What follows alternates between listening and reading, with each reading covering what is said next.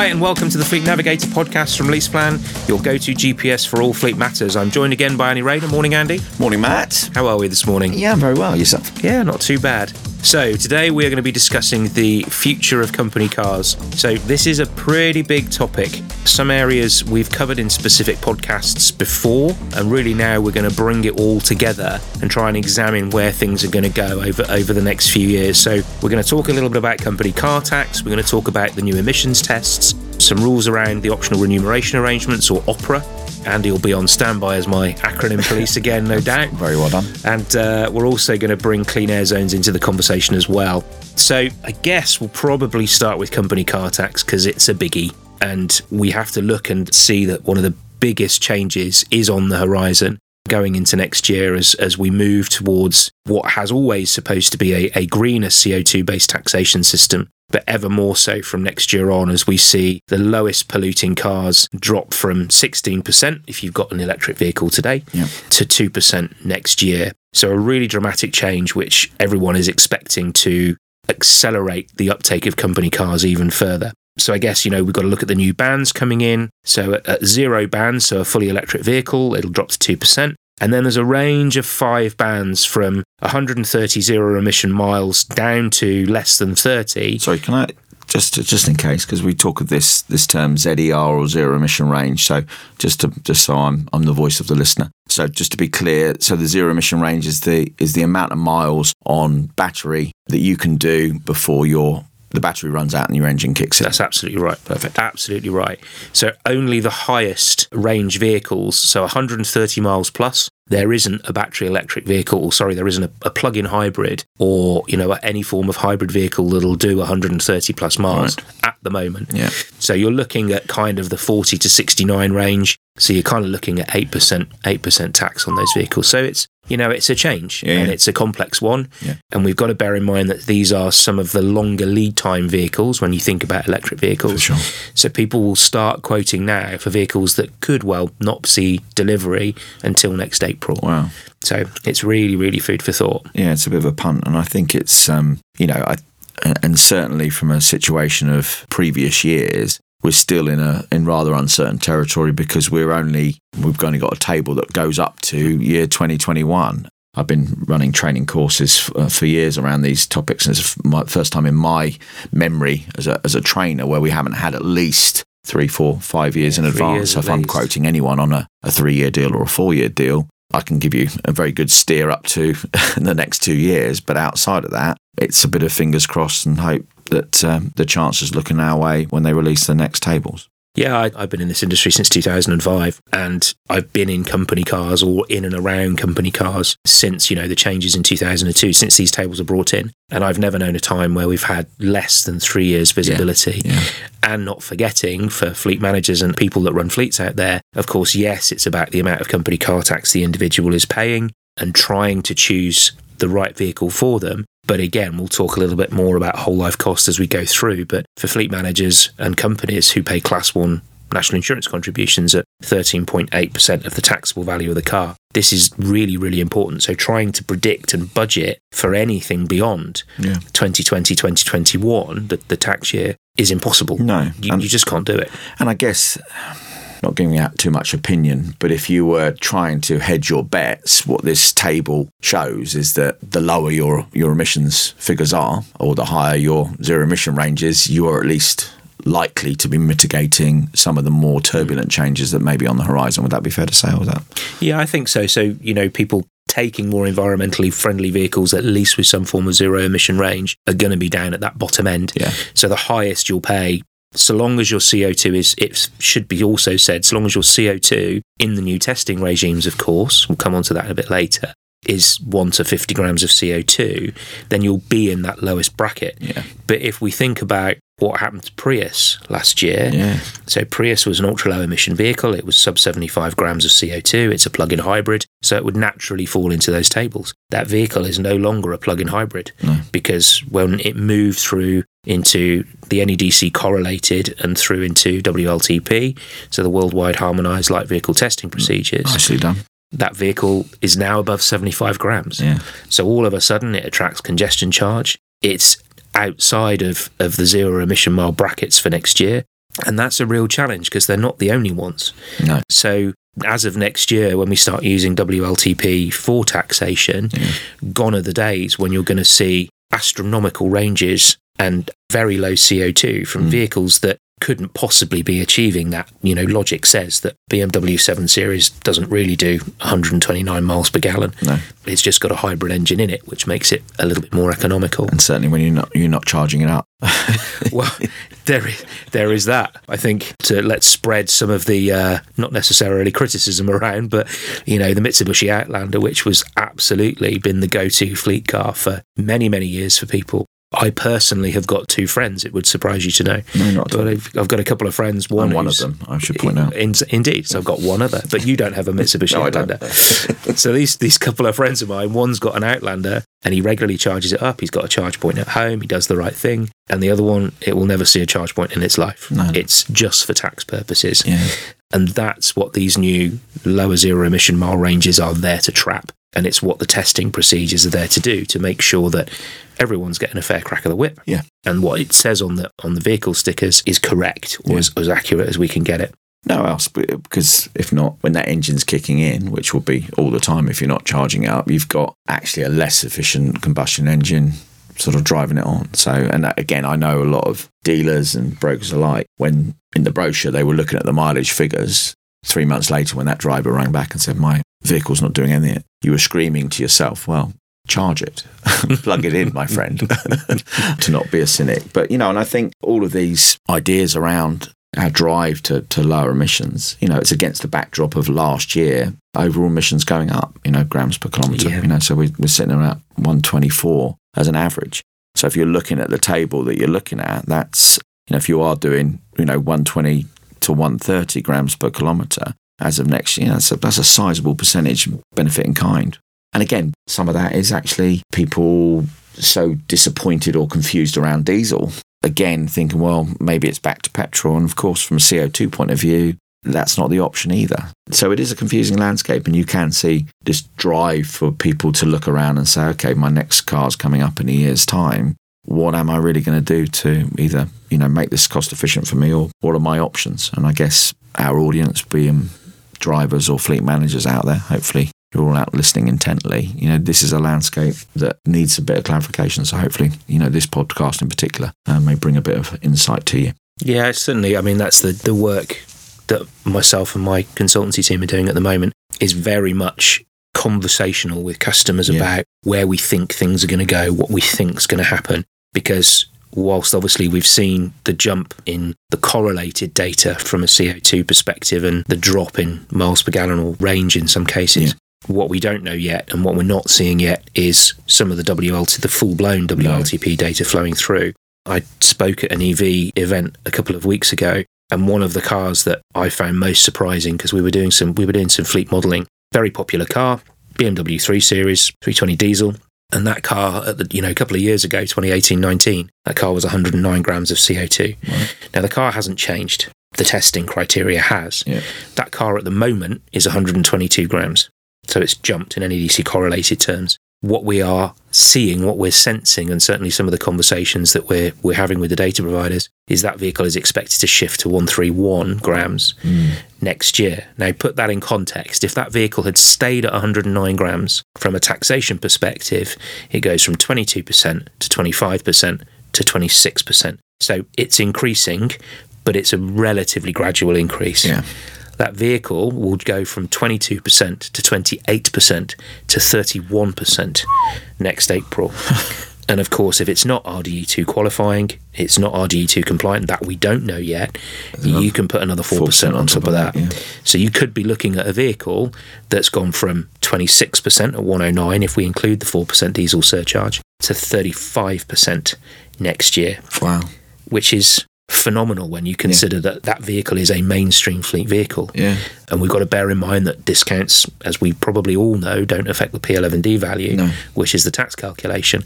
So Class 1A national insurances, etc., etc. If you introduce a whole life cost policy methodology, which is always our starting recommendation as, as a team, that vehicle will probably fall outside of, of the bandings that you want, which does push you A towards petrol, Yeah. Because it is lower emitting and it, the RDE2 test doesn't apply. You won't see any of those That's surcharges. a four percent reduction already. Yeah, exactly. And so, is it any wonder that companies are looking towards petrol again? For me, it's always about what's most appropriate. It's about looking at behavioral patterns. Yeah. Gone are the days where we should now, where we are able to look at a grade by grade boundary. Yeah. You have to look differently and say, well, what's the behavior of my driver population? Which ones are doing mostly motorway driving and where diesel could be appropriate? Which ones are most appropriate for maybe a cheaper electric vehicle mm-hmm. if they're doing more runabout journeys and they're based in Yeah. city centres? Gone are the days where it's a kind of en masse fleet policy. It's now planning for which of those populations should be in which vehicles.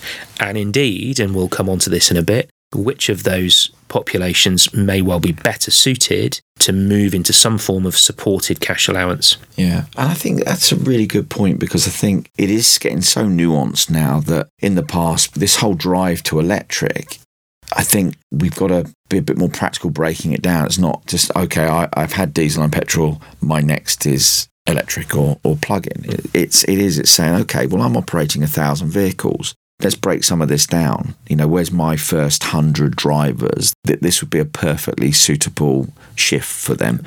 That then it says to me, okay, I run my company. Let me get some charging points in. Let me build some infrastructure in. And you start to then the movement. It might seem smaller by scale, but far more likely to build up some traction because you then have people around the office who's talking to Gary, and Gary says, oh, "I've been in my new Nissan Leaf and I'm really enjoying it." Oh, okay. I thought it was a bit of a faff. Oh, actually, we do similar journeys. Actually, next time I'm having a look at it because I think that's again what I'm seeing is that I've said to you this before. You know, it's going to be beyond a test drive or an experience center for people to get their heads around this. Yeah. And actually, I think the more you know, we're strange creatures as humans. We need proof that someone's getting on with it, someone enjoys it. So word of mouth by nature will build up some momentum for that as well. So I think, yeah, from a fleet operator point of view, rather than saying, okay, I'm going to have to move wholesale from this to this, say, okay, no, I don't. I'm on a different renewal cycle anyway. As we know, not all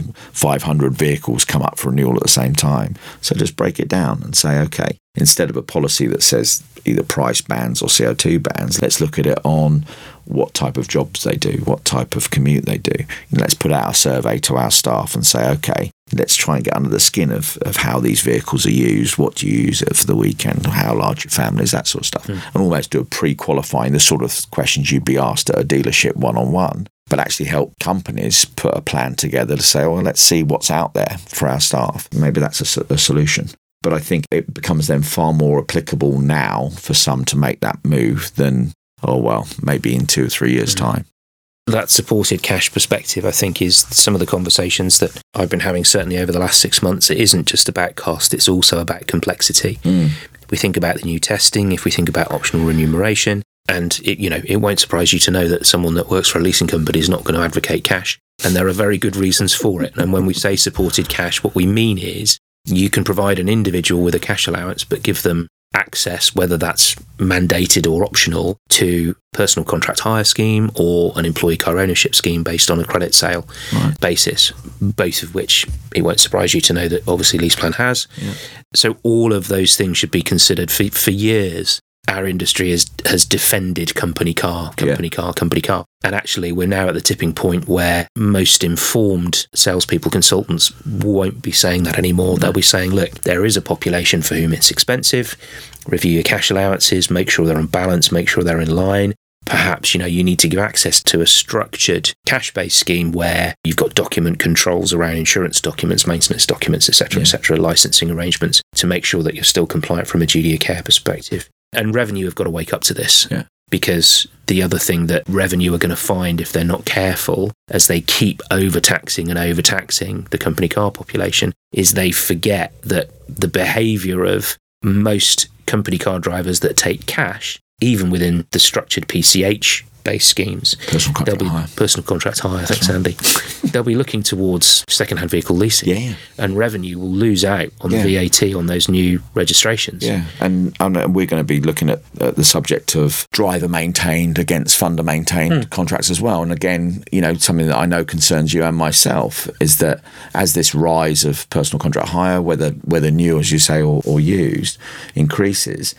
If you look at the percentage across the UK that sits somewhere just under 20% of personal contract hire leases that are written have a maintenance element included within the contract, compare that to business contract hire, which we've known years and years and years, it's up in the, the mid 80s, uh, 80%. And that's a, a whole different area when you talk of duty of care, residual values when vehicles are coming back at the end of lease, vehicles we're sharing roads with, how safe are they? And an overall cost perspective as well. People looking at, okay, well, I can afford £200 a month, but can you uh, take £200 a month and two tyres that have been punctured and the like? What was that stat you said to me the other day? Yeah, Was so it the FCA did a um, a report a couple of years ago. FCA? uh, the the Financial Conduct Authority. God, hey, hold on a minute. That was that was, that was I wasn't expecting that at all. Uh, yes, uh, the Financial Conduct Authority. So they did a report, really great report actually. If you hunt it down um, on the FCA's website on vulnerability, and it's it was a really good because I think they've really shifted to look at moving away from this idea of vulnerable means you know just how much money you've got or how old you are or or what your socio-economic background is or what your upbringing is or what you're doing to actually all of us on this planet at some point we'll find ourselves in a vulnerable position uh, where our focus of attention isn't on getting a vehicle or, or, or supporting that. And so there's lots of stats but one of the one that struck me particularly aligned to fixing your costs through maintenance was that just under half the adult uh, UK adult population has less than 300 pounds in savings that would protect them for an unexpected bill. Wow. So, and that's often when you look at vulnerability, that's often the starting point to a domino effect of other things, um, other wheels coming off. To, to excuse the analogy. But that's where people then make those harsh decisions as to Yeah. do I get that maintenance check? Do I replace that Yeah, tyre that I know is under, or do I put food on the table this month? That's absolutely, you know, and I think again we'll probably leave that for another podcast because I think it is it is really making sure that rather like the discussion we've been having about whole life costs, mm. the trouble certainly from a retail sensibility is when I'm talking to you about maintenance, what you undoubtedly will see is your your monthly spend or rental, as we would call it, go up. Now, if I'm in a two-year lease at six, seven thousand miles a year with a long life service on that vehicle, I'm going to back that straight back to you, saying I would never spend thirty pound a month on that. But that's we're missing, I think, the point on what else people are getting maintenance contracts for. But maybe we'll, that's just a little teaser trailer for for a podcast coming up. But it is, but again, it's it's something that, as you say, bringing companies back to how they can protect some degree of control still rather than just giving people cash. You know the, the great thing about a employee car ownership scheme or the like is that you do get still to retain the control of company car policy what vehicles are your salespeople turning up Yep. in to customers with. You've got a good sense that the vehicles that out on the road that are your responsibility during working time as an operator are safe and well looked after and reliable and everything else. So i think uh, yeah you're onto something there And I think the best, some of the best fleets that have a have those options in place a lot for their perk schemes around those cash allowances. They almost approach it from an operator's license or an O license Yeah, perspective yeah. because it doesn't matter who you are or what you do. You cannot get rid of your duty of care. You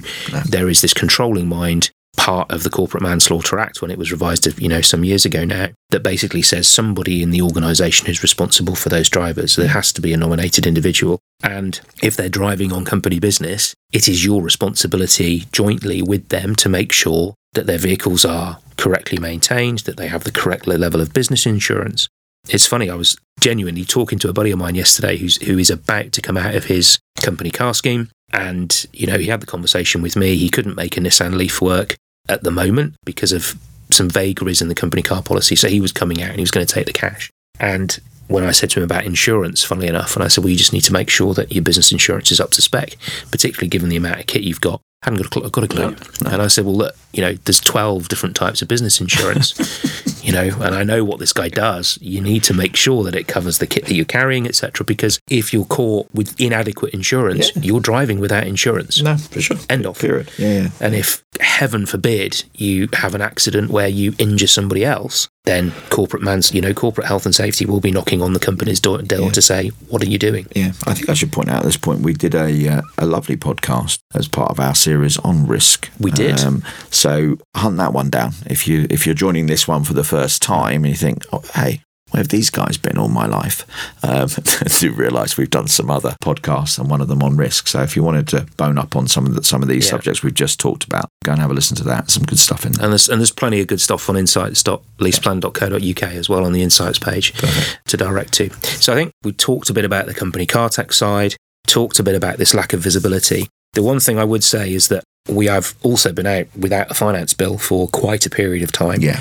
We were expecting some sort of signposts in the spring statement, but literally that document almost word for word said, We'll let you know in a few months. We've never had a consult. We know big consultation was launched in January on the future of company car taxation. It was the most responded to consultation in history. Yeah. Um, so normally these consultations, you'll get, you know, maybe nine, maybe 10 responses. There were over 300 to that Wow. one to make sure the government are thinking about what happens when these CO2s go up next year in the tax tables for company cars, drivers and fleets and costs. You've got to bear in mind it's the same car.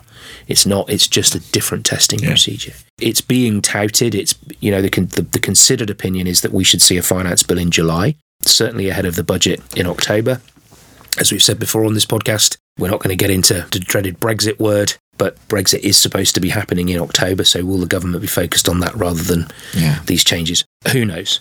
What we can't have is if you think that if they miss the boat in the finance bill in July or maybe even August, it won't be until that time again next year when we're in the middle of the last company car tax table that we'll get any sign Yeah, yeah. of the future, which Yeah. is just nonsense. No, and often when they signpost this stuff, it's it's going to happen in a year or two's time. Hmm. So if we miss that that cycle, it's not going to be here's the statement and we're we're implementing it tomorrow. It will be here's the statement and we'll be implementing it actually when your current table runs out. So if they miss that loop, it will be interesting. They're they're either going to have to say, well. Nothing's changed yet, which will be a highly unusual move, or they're going to have to rush through something so that people haven't got this well, actually, I'm now in contract. I'm now at 2021, and I'm still none the wiser as to what my benefit in kind is going to be the following year, um, which will be a um, horrible position to be in. So assume we get a finance bill in July. What do we think is going to happen? What do we think they're actually going to do? Are they going to do anything about smoothing the taxation, smoothing the introduction of the worldwide harmonised light vehicle testing procedure tests? Do we think they're actually going to pay any attention to any of those consultation responses? I'm not sure. I think there's another area around commercial vehicles as well. So there's been a lot of talk around, obviously, their taxation in terms of because it's a company vehicle uh, is different, but they've been talking for the last sort of two years. And I know the consultation was asking fleet operators about aligning potentially vehicle excise duty at least as a, as a first shot for commercial vehicles, aligning that to emissions. And obviously with WLTP, we've been talking about it. It went live for new registered cars last September. Of course, the big news this year for that is it's coming in for vans hmm. and commercials from the 1st of September this year. So that's going to As well as the effect of options on cars, of course. Absolutely. You know, so and if you think options of cars have been scary, then wait till you look at what conversion and what things can be added to commercial vehicles. And so then you've got the dilemma is it going to be pre approval, post approval, pre conversion? And so I think there will be maybe some nods to that. I think with regards to the company car tax table, they're going to have to address the elephant in the room that's been in the room and say, we have to at least put some sort of holding position in that will allow brokers, funders, hmm. the ability to advise properly for customers who wish to continue running company car schemes of what their drivers are likely to pay taxation wise. Because we, we kind of know that from a, an income taxation point of view, and this is an, another another stream of that. So to leave that uncertainty, as you say, coming full circle back to uh, a few minutes earlier, if they don't, then you're going to run the risk of people just saying, okay, I'm going to take cash.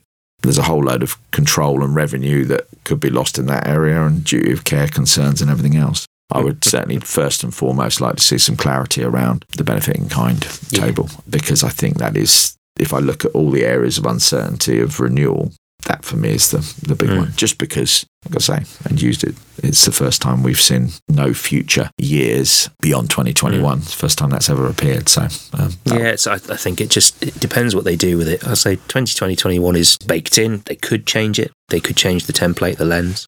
And for me, I think whilst it would be disappointing if you know we think about what we've been talking about about rising CO2s and, and taxation on vehicles, if they held it for two years, if they if they said okay, we can't make any reductions based on increasing CO2s for WLTP, what we'll do is we'll freeze it for three years and we'll hold it, which is still a, almost a tax increase in in real terms yeah.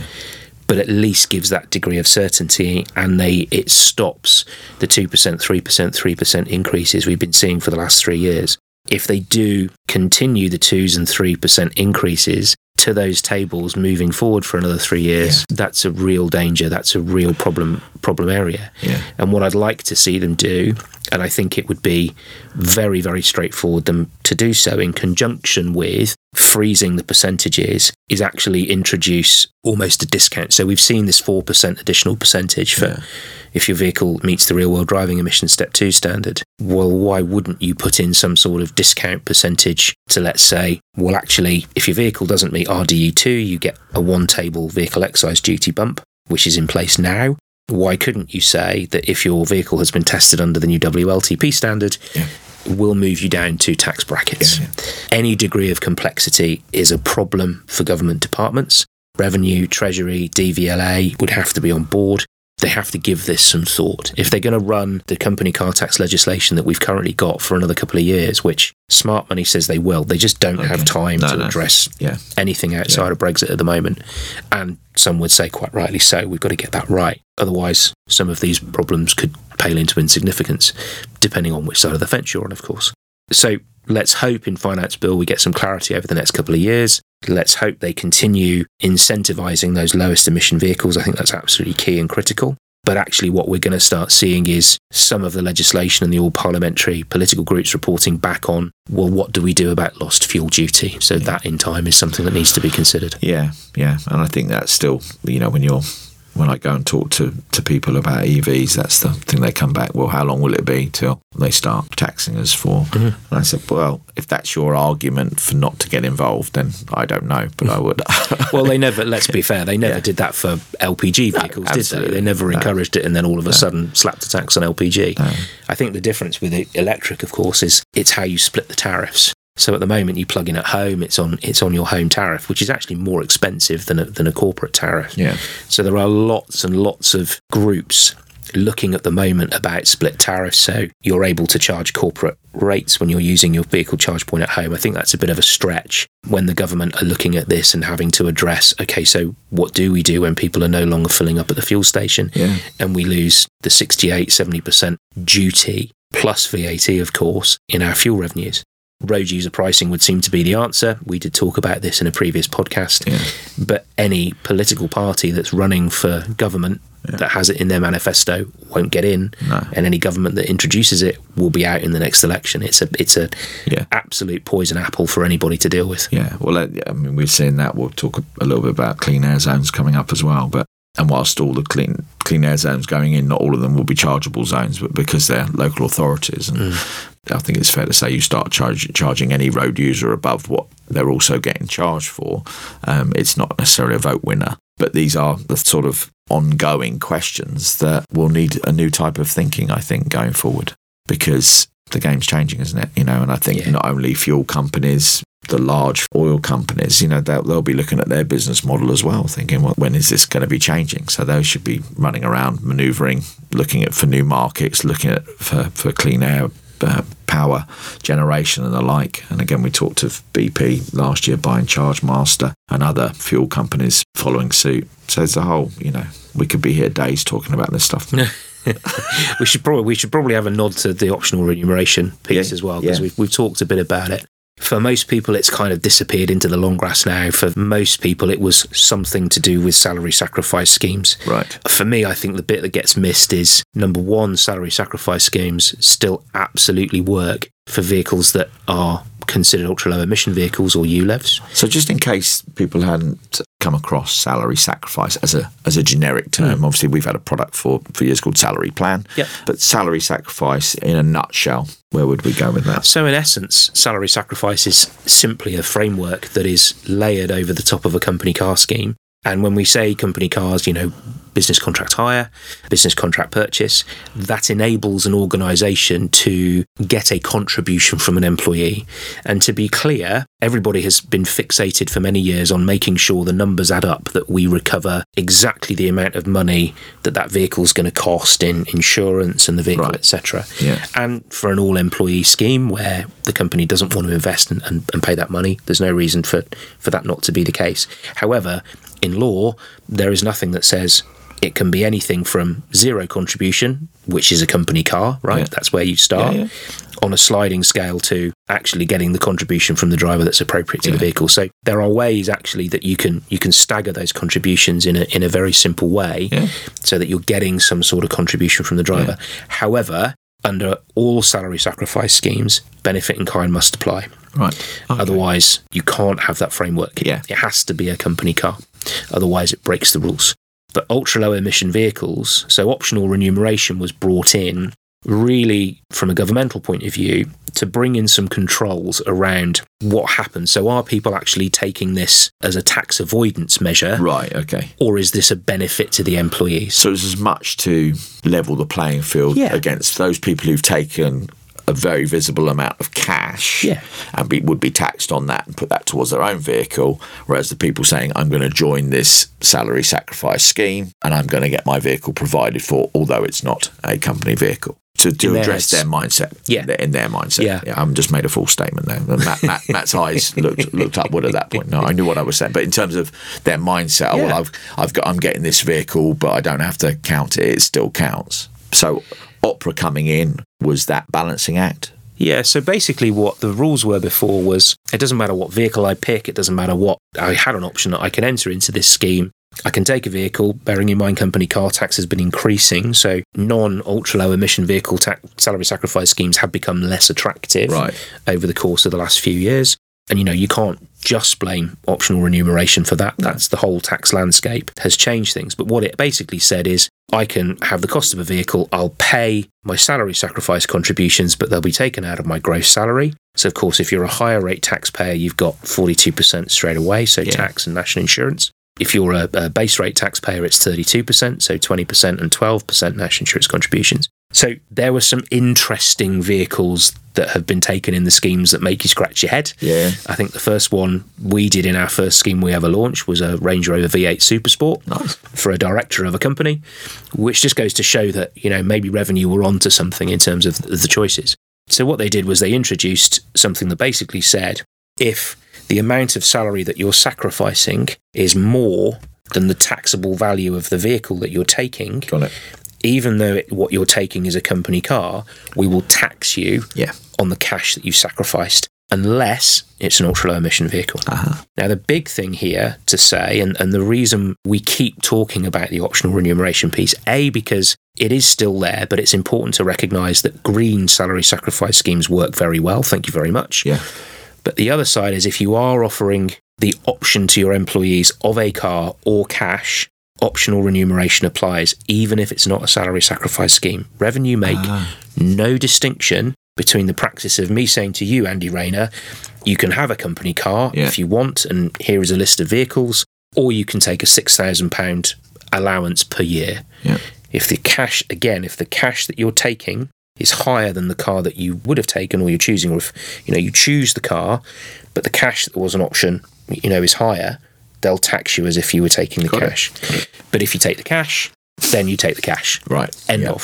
So it's a complicated piece of legislation that came in in 17 that people have been wrestling with Yeah. for a while now. And again, it just made, for whatever reason, whatever sense these were brought in. And again, we, you know, I was there with revenue at Westminster with the guy that was running the consultation, and government just didn't understand No. behaviours. They still had this perception that, well, it doesn't matter because people that come out of a company car scheme and take cash are going to go and get a new vehicle. And actually, the BVRLA, British Vehicle Rental and Leasing Association, uh, our governing body, I'm amazed you took that one on. did did uh, yeah, it can be a bit of a tongue twister. You know, they did a lot a lot of research about the billions of pounds, Yeah. billions in new vehicle registration VATs. You know, and I was there and I looked the guy in the eyes and said, you know, this isn't what happened. Drivers will take the cash and they will take a two-year-old vehicle mm. that's still within its MOT, so they've got some cost controls, and all all you're doing is losing that revenue. Yeah. So it's been about for a while, but it, that in conjunction with the new tax tables, the new emissions tests, WLTP and real world driving emissions, it's just making life difficult. Yeah. And not to forget that the government itself set up its own department called the Office of Tax Simplification. and would you believe It's that like, the like, it's like the Minister of, of Silly Walks. it is wonderfully oxymoronical, isn't it? And would you believe that department responded to the OpRA consultation, optional remuneration, and they responded to the future tax of company cars. So the uh, their own government department Yeah. responded to the government's consultations, which I've always found very strange. Yeah. That's fine. Whatever encourages the government in the right direction. And certainly some of the things that we're seeing around clean air zones, low emission zones, and the actions that the government, some would say, have been forced to take, mm-hmm. but, you know, by, by ClientEarth. But they've nonetheless have, have been moved in the right direction in starting to address some of the particulates issues and some of the clean air zone pieces. We've got to acknowledge that that's a good thing.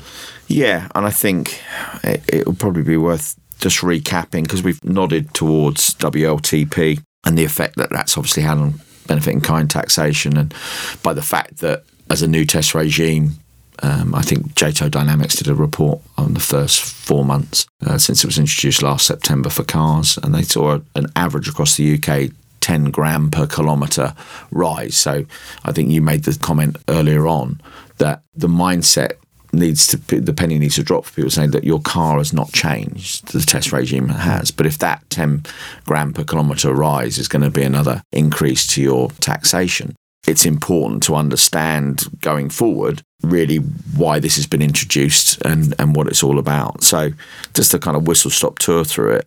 Obviously, Worldwide Harmonised Light Vehicle Test Procedure, WLTP, was introduced really on the back of some widely held views and some things that had happened. Uh, that Some the- dubious behaviours. there we go. I was I was looking for you to step in. There was nothing I could say on air. But yeah, so the NEDC or New European Driving Cycle was found actually needing a refresh, and and not only a refresh, but the test needed to to test what what is important when you're measuring everything from the climate and your environment is that can we achieve those statistics as an as a day to day user of a vehicle? So the test came in for all cars registered from 1st of September last year. And in a nutshell, the, the, the main driving change from the from the test was it was a longer test. They doubled the distance. It was still a lab test, so it's still a vehicle on a roller. So longer test, so the engine's on longer, so it's warmer. Higher, higher temperatures. That's it, absolutely. Driven for double the distance. Speed was nudged up, so it was more reflective of a kind of a school run through to a, a smallish commute. But obviously, the big change around where you may have seen out there as fleet managers, fl- fleet buyers, drivers, was that actually we were now having to include, or manufacturers were now having to include, the impact of certain options on mm. vehicles that had an impact on either the aerodynamics or the weight of the vehicle, and also the difference between an automatic transmission and a manual transmission. And so that went in. I think it's fair to say there's still some degree of uncertainty around uh, vehicle supply around cars as they're gearing up for that being launched for commercial vehicles on the 1st of September. And something you also mentioned, which again needs some simplification, is there's, there is actually a secondary test within this regime called RDE or real driving emissions. Yep. And so just to put people in the picture, what, what does that relate to, Matt? So, real world driving emissions is a specific test to do with diesel particulates. So, this is a tailpipe test, Right. and this is done in a more realistic environment with the vehicle running pre registration, but post the actual test. And so, the vehicles will fall into one of two camps. So, it will either be certified RDE Step 1, uh, which is a certain level of particulates, or the cleaner diesel vehicles. So, this test is about diesels. Um, will fall into the real world driving emissions step two, so it'll achieve a cleaner standard. So the test becomes law in January next year. And that's step one. That's step. So all vehicles have to be step one compliant. Yeah. And vehicles have to be step two compliant from the following year.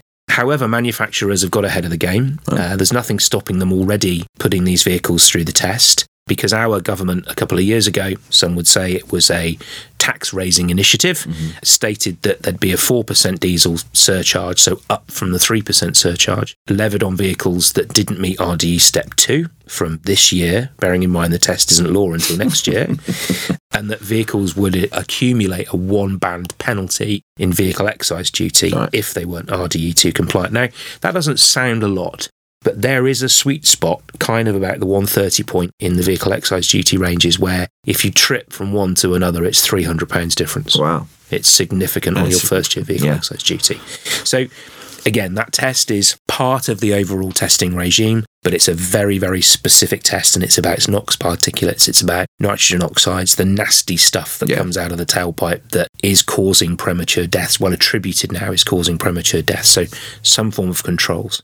And again, looking at clean air zones, looking at low emission zones, that's all about, yes, driving down CO2, but also making sure specifically that vehicles by their Euro emission standards, Yeah.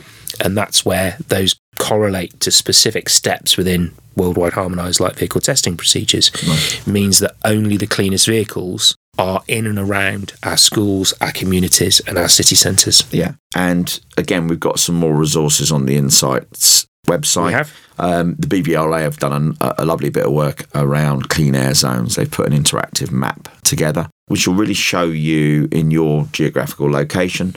Uh, because a lot of people don't realise, because obviously the, the big headline grab has been the ultra low emission zone introduced on the 8th of April in London. It's the first one that's gone live. Again, just to give a little bit of clarity around that, because you may not have been, you know, work or, or live around the London area.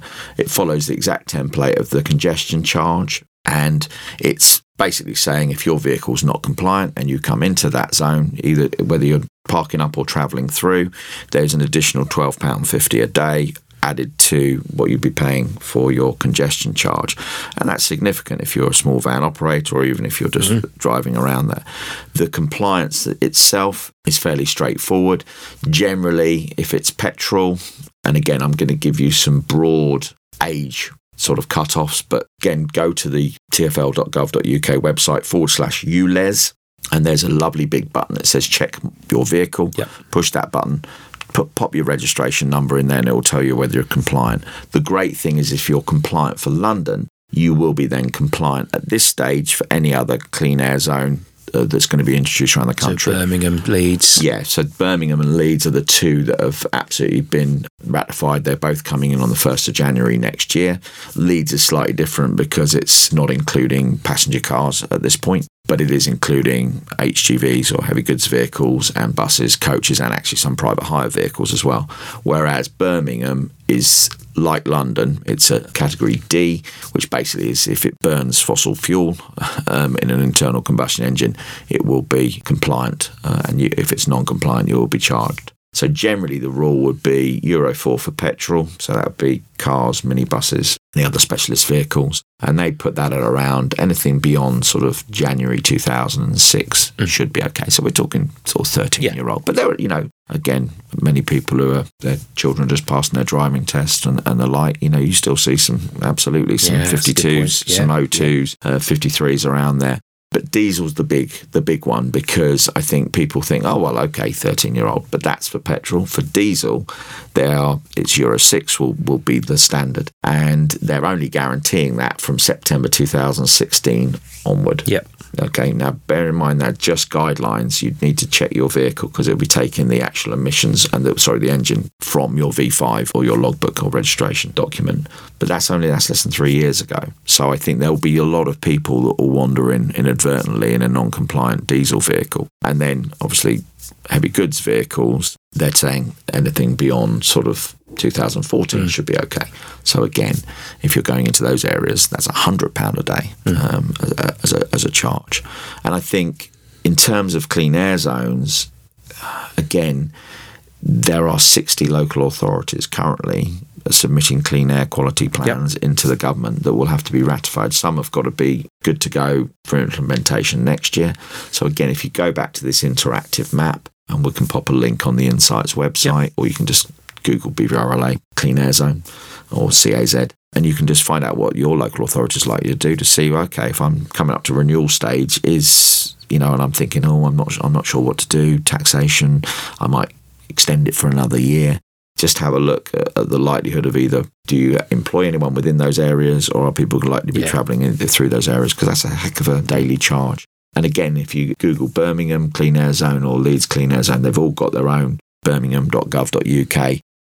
there's lots of exemptions. There's some money available, like there was for London as well. So they put in a scrappage scheme announced for charities and small businesses, yep. and they launched that in on the 22nd of February. There's some exemptions for if you're a resident. There could be some exemptions if you work in that area. So it's it's a subject that, as we've been talking about, you, the more you start digging, I think anything around sort of flexibility of thinking and, and moving your mindset just away from or your focus away from a, a monthly rental to okay, what else is on my horizon? What, is, what else you got to think about? Absolutely. And whilst you know we should say it isn't just about London, we've been careful to mention some of the other areas. You know, Bristol City Council, so down in Pirate Country, in my neck of the woods, um, they're also looking at it very seriously. Yeah. And actually, Bristol may be one of the first ones to go zero emission zone straight away, yeah. rather than you know very city centre focused, rather than go moving to a low emission zone. But I would just say a word on London. So, Transport for London are very open about this and they want this to be communicated. This isn't about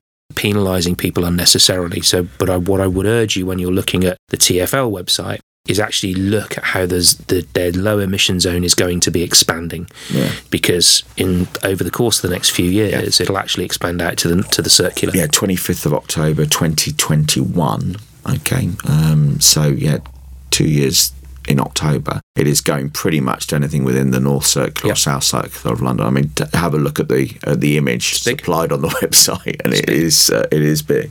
And and I would you know watch out for, for Oxford as well. So yeah. Oxford are going zero emission from next year, I believe. Yeah. And again, if you look at their expansion plans, that moves year on year. You will only be able to drive in and around the centre of Oxford if you're in a zero emission vehicle, in an electric vehicle. So these things are important. They are right and necessary steps uh, that government and local councils are needing to take. But we're here to point these things out to make sure that you're not inadvertently caught. And if you are doing business in and around those areas with vehicles that aren't compliant, that you have a roadmap, that you have a plan, and that you are taking some of those costs into account and that you're not just caught out because whilst it starts at a very low charge, it rises to a very heavy fine very, very quickly. Yeah. Absolutely. And I think what I'm hoping, again, from the real driving emissions test is that whilst there is, or there's still going to be internal combustion engines for a while, petrol and diesel are still valid not everyone can upgrade, not everyone can go electric, but this is this move in clean air zones and ultra low emission zone is about making it the best diesel you can have and the best petrol in terms of best for the environment because it has a massive impact. You it know, does. I mean, the, the, first month of running the ultra low emission zone, the great news was 75% of the vehicles travelling in there were compliant. So that means actually people have got ahead of this or they're staying out. Yeah. That's important as well. And the great thing with clean air is that you only need a couple of days or a day of those vehicles not coming in or newer vehicles coming in and being re- replacing the older vehicles, and the air quality improves. Mm. Voila! Who'd have thought?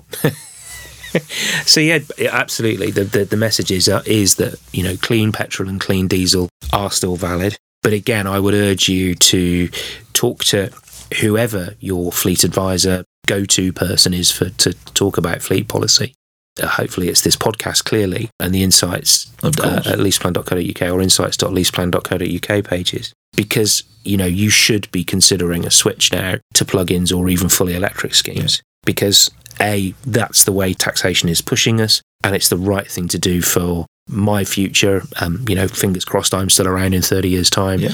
but certainly for my children's future and, and the children's children's future. No for sure. And i think we i mean we have done though I say it myself, an exceptional podcast on electric vehicles, charging infrastructure. So again, go hunting for that because uh, not tooting mine and Matt's own horns, but I think we answer a lot of questions there, and not only a lot of technical questions, but I think this mindset barriers that we Yeah. that we've got, which undoubtedly exist, from range anxiety to uncertainty of technology to batteries and everything else. So do give it a listen because I think it will start to loosen some knots, which is really what we're here to do. You know, it's Yep. it's about to kind of put some stuff in front of you that's not an 800 page report or data heavy, but actually some stuff that I'm sure is rattling around your heads when you're coming up to deciding on what you're going to do for your fleet going forward or your next vehicle you're looking to renew. Okay. Well, good. So I think we've covered a number of areas. Let's leave it there for now. We've, as, as we've talked about, there are a number of these podcasts out there to help you through some of those specific areas. But for now, thank you once again, Andy, More than welcome. It's been a pleasure. and we'll see you next time. Take care.